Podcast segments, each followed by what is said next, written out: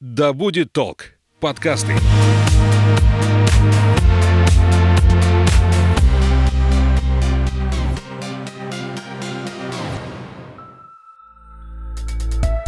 Привет, я Настя, и это подкаст «О не туда». В этом эпизоде снова говорим о фудшеринге и важности рационального отношения к еде. На этот раз на мои вопросы отвечает Юлия Назарова, президент благотворительного фонда «Банк еды Русь». Этот проект спасает продукты от утилизации и помогает нуждающимся. Наливайте чай или кофе в свой многоразовый стакан и вслушивайтесь. Мы начинаем.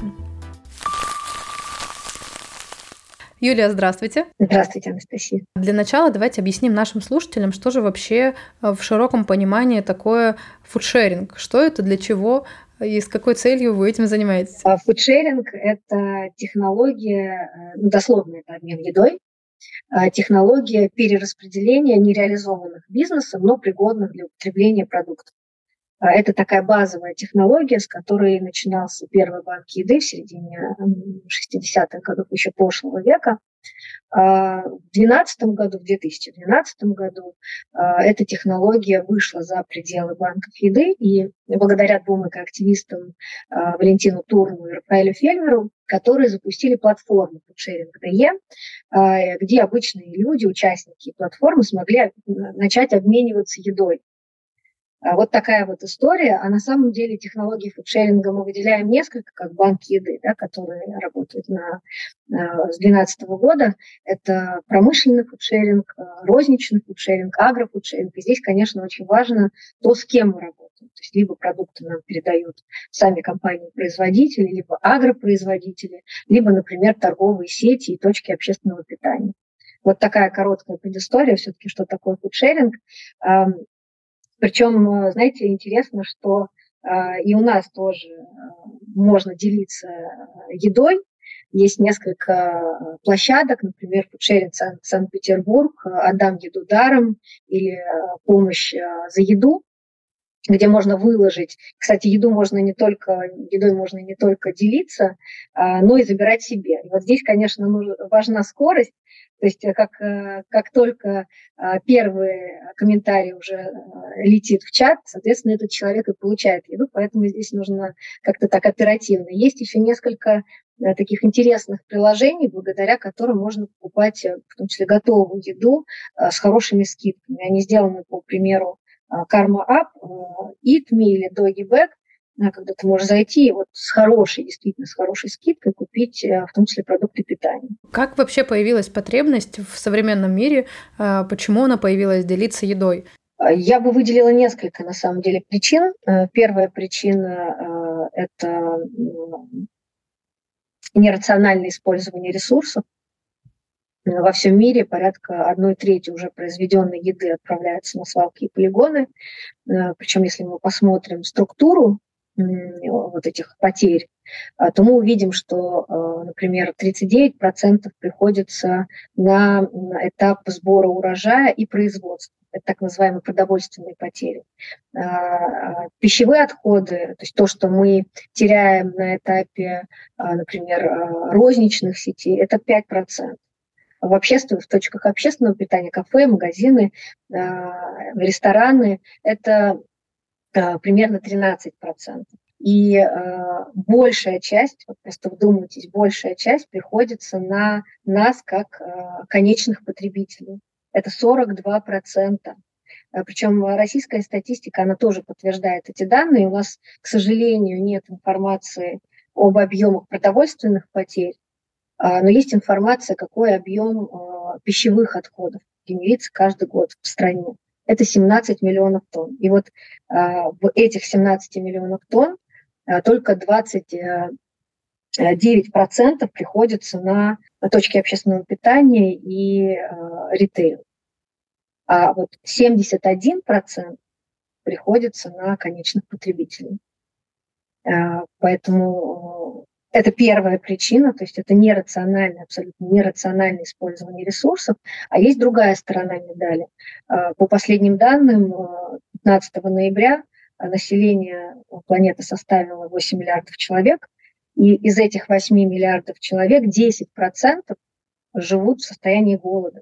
То есть 800 миллионов человек попросту голодают.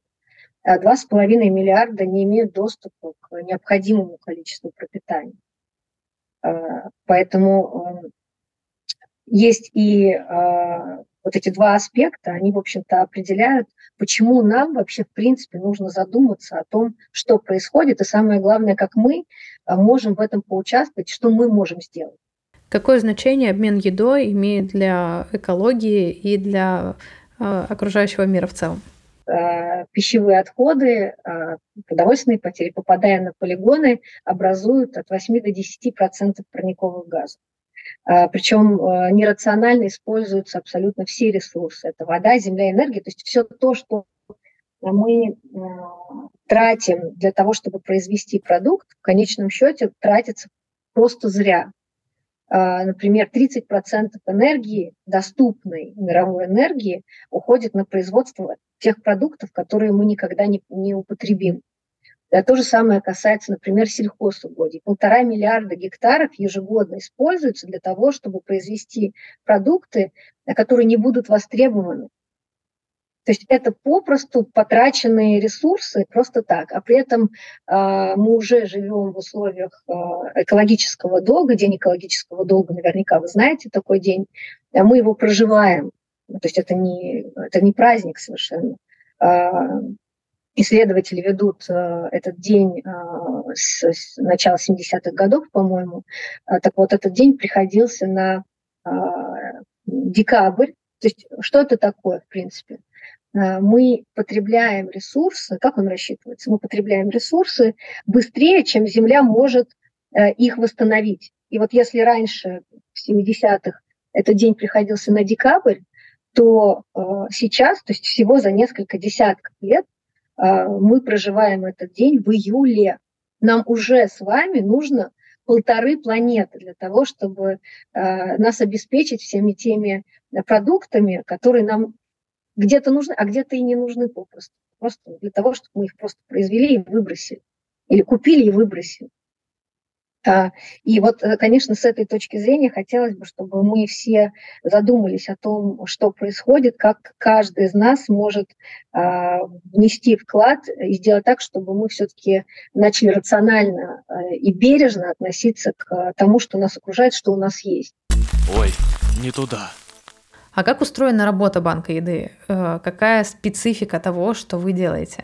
Банки еды как раз являются тем самым э, решением для э, компаний, которые позволяют, технологическим решением, которые позволяют оперативно забрать э, произведенный, но не, реализованный продукт, очень важно пригодный к употреблению, и быстро раздать людям, нуждающимся в разных регионах нашей страны. То есть, по сути, банк чтобы никого не смущало банк, это же э, накопитель, банк крови, например, существует. Э, то есть что, что-то накапливается. И вот в данном случае мы как раз агрегируем э, продукты, которые не реализуются по какой-то причине. Э, это, например, и сезонность, и падение спроса. Вот сегодня мы с вами э, любим грушу, завтра яблоко, например. Э, и покупаем продукты с этими вкусами предусмотреть все эти нюансы невозможно. Поэтому действительно есть какой-то объем а, продуктов, который может быть а, не реализован, который мы можем забрать и передать людям нуждающимся. А, поэтому банк еды – это вот такая интересная инфраструктура. Мы работаем с 2012 года начали с виртуальной модели э, банка еды, э, которая была основана на технологии промышленного фудшеринга. Сейчас объясню, что это. Э, виртуальная модель, то есть у нас изначально не было, мы полагались исключительно на партнеров, которые в регионах раздавали. То есть наша задача была обеспечить вот этот товаропоток, и уже в регионах наши партнеры занимались раздачей. А, продуктов. Так ежегодно мы распределяем порядка 6-8 тысяч тонн. А, помощь а, нашу получают около миллиона человек ежегодно. Но с 2020 года мы приняли решение, что будем развивать в том числе национальную сеть банков еды. И вот за два года запустили 15 региональных банков еды в 17 регионах нашей страны. А, это пять округов, и планируем, что к 30 году такие, такой банк еды, агрегатор а, появится в каждом регионе нашей страны. Безусловно, э, движущим проектом является именно технология фудшеринга, именно потому, что она максимально эффективна и максимально масштабно помогает нам решать одновременно и экологические, и социальные задачи. И знаете, что еще важно, вовлекать в нашу деятельность огромное количество волонтеров, а, потому что на каждом этапе, а, по сути, это а, те люди, которые нам помогают и фасовать продукты, и разгружать машины, и довозить продуктовые продуктовые наши пакеты до бабушек и дедушек, да, которые не могут дойти до наших пунктов раздачи. Поэтому вот, в принципе, банк еды, он работает вот в нескольких таких направлениях. Так что если вы готовы стать волонтером, можно заходить на наш сайт и смотреть, в каких активностях вы можете поучаствовать. Как вы находите тех, кто нуждается в вашей помощи? Вы обращаетесь в какие-то специальные организации а, или люди как-то сами вас находят? А, вообще у нас, конечно, разные категории благополучателей получают еду и продукты в целом, да, продуктовые продукты питания, товары первой необходимости, но а, в первую очередь мы работаем с двумя категориями. Первая категория – это семьи с детьми, и вторая категория – это как раз одинокие пожилые. Такие две основные категории. А, но есть еще такая категория, как животные, поскольку, ну, давайте представим, что у нас в принципе производится. Производится а, огромное количество разных продуктов, для разных э, категорий, да, и в том числе производятся продукты, которые э, направлены на кормление животных. Поэтому, конечно, мы должны работать и в этом направлении, ведем работу. И вот три такие, три такие направления, в общем-то, мы покрываем. Кому вы помогаете, мы уже немножко разобрались. А вот кто те люди, которые или организации, которые а, с другой стороны, по ту да, сторону процесса передачи еды, это магазины, какие-то производства, заводы и так далее. Кто вам передает продукты? А мы сотрудничаем, безусловно, и с компаниями-производителями. Это как раз тот самый а, промышленный фудшеринг. Компании могут передавать нам большие и передают нам большие объемы, это минимум одна палета, то есть такая деревянный, деревянный такой поддон, а, наверняка видели, а, вплоть там, до трех-четырех машин фур 20-тонных в день мы можем забирать. Это большие действительно объемы, но, как правило, это монокатегория, например, молочь, то есть то, что непосредственно производится. Мы работаем, как я сказала, и с агропроизводителями, агрофудшеринг, э, это сельхозпродукция, фрукты, овощи, неформатные. То есть представьте, мы с вами как потребители создаем спрос на красивые овощи и фрукты, потому что ну, вот, ну, как-то он должен определенным образом, там, свекла должна как-то выглядеть определенным образом, капуста, она не должна быть супер большая, и супер маленькая тоже не подойдет. И а, это влияет в том числе на то, что в итоге закупают а, а, закупает ритейл, торговые сети. А вот то, что не, по, не проходит отбраковку, возвращается. И вот этот объем мы как раз в рамках агрофудшеринга можем забирать. И вот за несколько месяцев мы а, перераспределили порядка 500 тонн а, в прошлом году только это направление начали развивать. А, точно так же, как розничный фудшеринг, с прошлого года активно работаем с именно ритейл-сетями. Сейчас у нас Э, активно это направление развивается, в том числе благодаря волонтерам. Вот меня спросили, и здесь, конечно, огромная благодарность всем тем, кто ежедневно э, приходит в магазин и помогает нам забирать э, те продукты, которые сотрудники магазина откладывают заранее по скриптам, да, определенные категории продуктов с определенными сроками годности.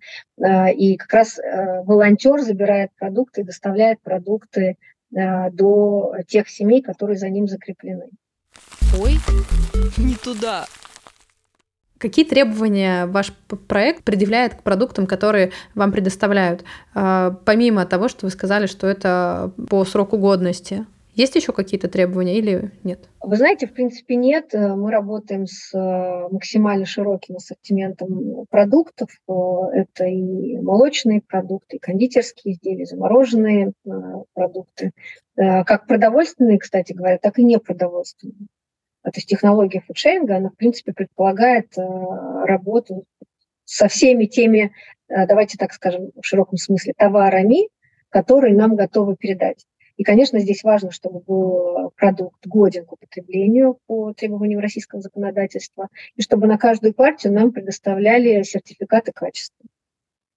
Наша задача, соответственно, просто понять, э, какая нам логистика потребуется, какой объем продукта, какая логистика, а какое логистическое плечо. И, кстати, говоря про логистику, конечно, это тоже э, такой, такая важная составляющая и направление, в том числе фандрайзинга для банков еды, расходная статья, потому что э, по сути, продукты мы получаем бесплатно, а, а машины мы должны искать. И просто так их просто так не найти, потому что они должны отвечать требованиям определенным. То есть молочку, например, мы не можем просто в машинах перевозить обычно.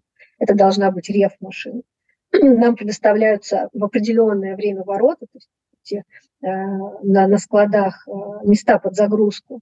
И, э, опять же, искать просто так э, в поле машину, которая просто приедет в определенное время заберет, и за определенное время подаст машину да, а, к воротам, невозможно. Знаете, экспериментировали, тоже пробовали, но это только профессиональная логистика. А, опять же, со стороны заводов-производителей э, могут предъявляться дополнительные требования по тому, как э, должен выглядеть, например, водитель а, в том числе. Поэтому, все, учитывая все эти нюансы, мы как раз простраиваем логистическую цепочку а для того, чтобы соблюсти и сохранить продукт э, и передать его в том качественном виде, в котором мы его получили. Про то, что важно, чтобы как-то по-особенному выглядел водитель, это интересно. Как это, это, да, это... Например, э, э, например, высота сапог. Вот должна быть определенная, а, защитная вот эта сверху а, безрукавка. Это действительно, это, конечно, не у каждого производителя, но бывают такие дополнительные требования со стороны производителя. Как э, работа в этой команде и в рамках этого проекта изменила вашу повседневную жизнь? Как-то повлияла? Поменяла что-то? Да, я, в принципе, э, вошла в число, так получилось, мне повезло, что я вошла э, в число э, основателей проекта. И могу, положа руку на сердце, сказать, что проект развивается, и действительно вместе с проектом развиваюсь и я, и в том числе мои какие-то представления о том, как должен жить, как, э, или что нужно поменять а, в своей семье, я тоже получаю благодаря проекту, потому что, знаете, как-то раньше даже и не задумывалась о том, что такая ситуация, например, с ресурсами. Как-то, вот, ну, ты, ты как человек потребления, ты просто живешь, ты действительно, благо, имеешь возможность дойти до магазина, что-то купить, но это пагубная привычка, и это нужно останавливать. И действительно, вот этот а, а, я на себя стала примерять одежду такого ответственного потребителя в том числе, и понимание того, что мы все несем ответственность за наше поколение, за будущее поколение, за то, с чем мы его оставим, что мы ему оставим. Поэтому важно пересматривать э, свои представления уже сейчас, и кажется, что я, например, да, ну что я могу сделать, вот мы об этом уже с вами говорили, но э, мы же не одни, у нас есть семьи, у нас есть друзья, и э, потихоньку развивая вот этот э, э вот эту ответственность, внутреннюю ответственность, бережное отношение к себе, к, к ресурсам, к, э, в принципе, тому, что нас окружает, мы увидим, как меняется мир вокруг нас. Поэтому я предлагаю становиться таким драйвером изменений. Э, каждому из нас это абсолютно точно под силу. Ой, не туда. Есть ли в вашей жизни что-то еще, помимо того, что уже вы рассказали про э, сумки многоразовые и так далее, что делает вашу жизнь экологично не только с точки зрения потребления продуктов, но и, может быть, с других э, точек зрения на э, весь процесс экологизации нашего быта, жизни? Есть еще такой лайфхак. Не могу сказать, что у меня э, на 100% хорошо выходит, но, по крайней мере, мы очень стараемся. Я пытаюсь э, приучить э, и показать пример, даже я бы так сказала, в том числе своей дочери, и пытаем, мы пытаемся сортировать а, пластик, вторсырье. А, сначала, конечно, шло очень со скрипом, но тем не менее сейчас мы уже и моем пластик, собираем его в течение нескольких недель, ну, обычно так примерно у нас месяц получается, сортируем и везем на пункт сбора. Мне кажется, это тоже, конечно, очень важный момент, потому что, конечно, с одной стороны, мы как потребители должны думать наперед, нужны ли нам какие-то продукты, товары, которые мы покупаем. Это же касается не только еды, это касается, например, той же самой одежды, э, или как мы можем передать то, что нам не нужно, да, к примеру. Ну а с другой стороны, э, все-таки делать так, чтобы и э, то, что у нас остается, вот, сырье, оно тоже шло в переработку. И на этом мы тоже можем, по сути, отыгрывать вот этот экологический эффект и помогать хоть как-то да, уменьшить э, углеродный след. Юлия, спасибо вам большое за наш диалог, за то, что вы нашли время, за то, что вы делаете вашему проекту и вашим волонтерам и всем-всем-всем, кто в этом участвует. Да, спасибо, Анастасия. А я напомню, что сегодня гостьей эпизода была Юлия Назарова, президент благотворительного фонда «Банки Еды Русь». Любите планету, берегите продукты. Услышимся в следующих эпизодах.